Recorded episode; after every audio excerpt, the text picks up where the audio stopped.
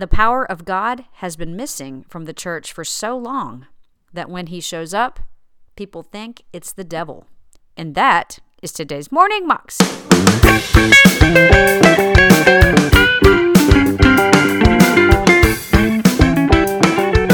Welcome to the Morning Moxie Show.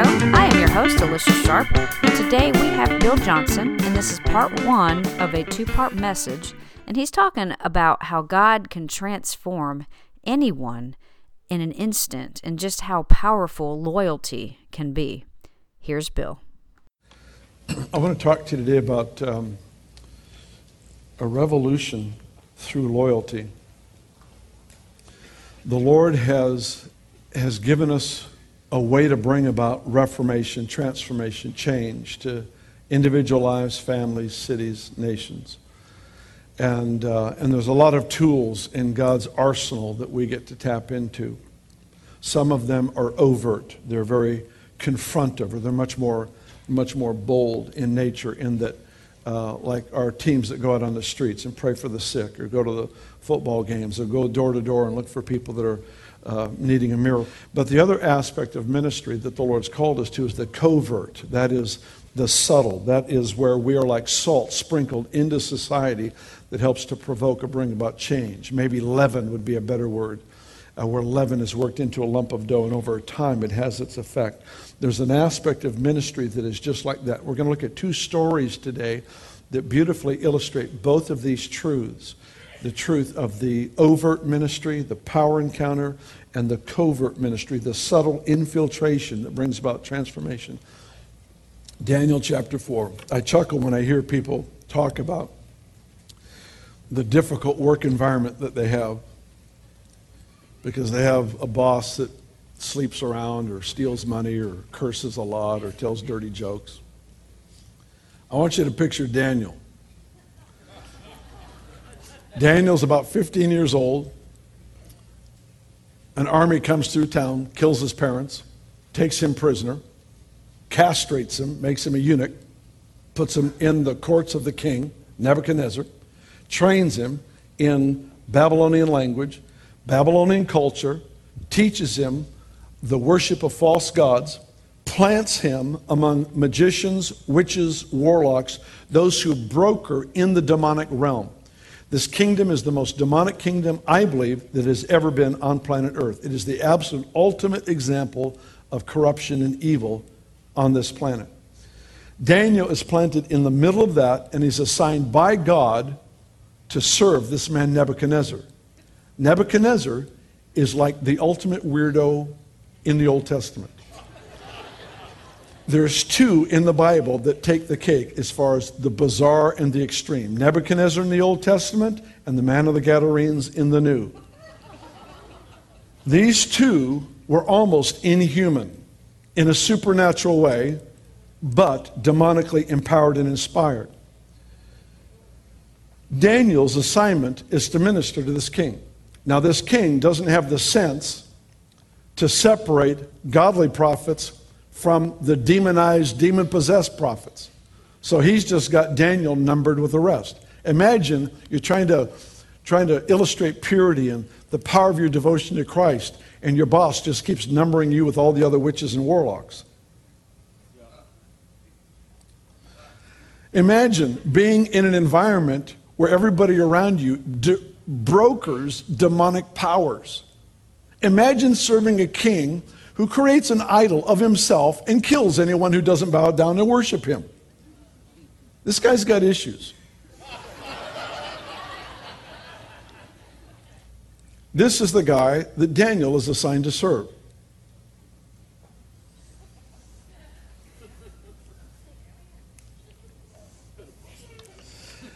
What's that? You had a boss like that? oh, Jesus help. Okay. are you, are you kind of getting the picture?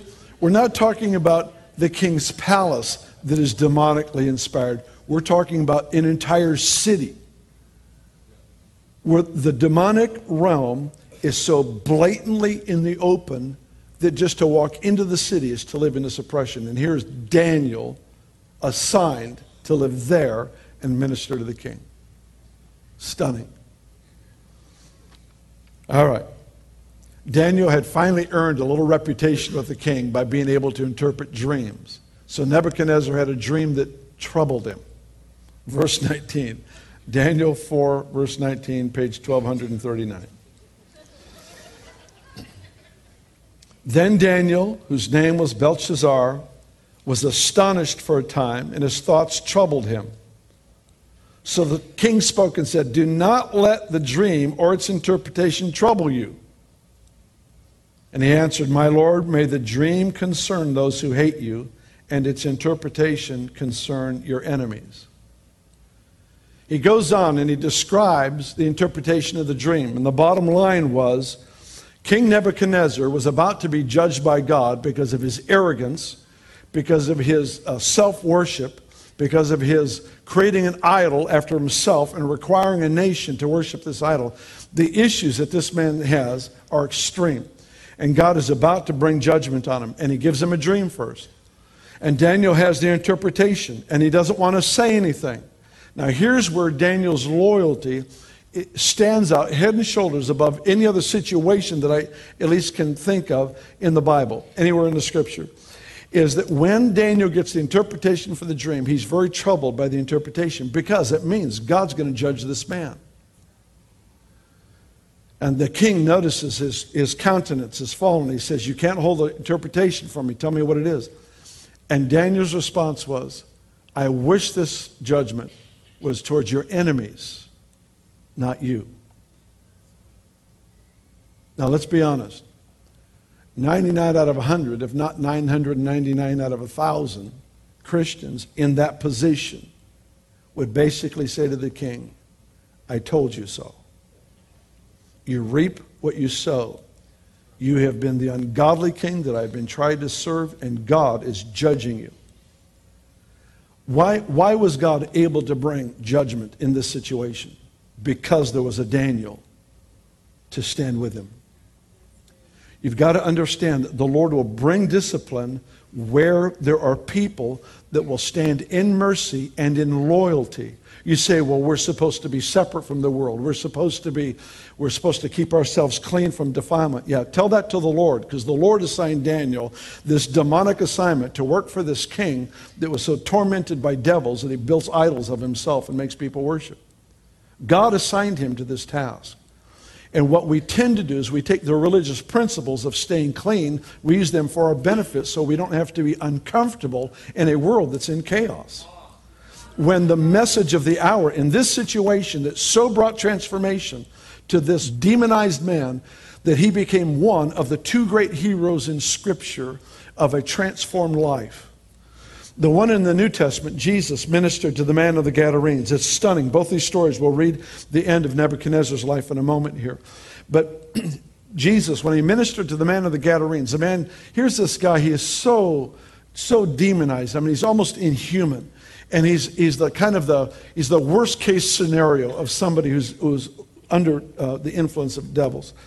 And he falls at jesus' feet and worships him. Jesus sets him free. The guy's clothed in his right mind. The city becomes afraid when the guy is normal which is really a whole hilarious story in itself. Everybody's fine as long as he's tormented howling at night eating their cats and dogs. Everybody's fine. But as, as soon as he's normal it's like oh it's that cult church in town you know the power of God's been missing from the church so long that when he shows up, people think it's a devil, but that's another subject.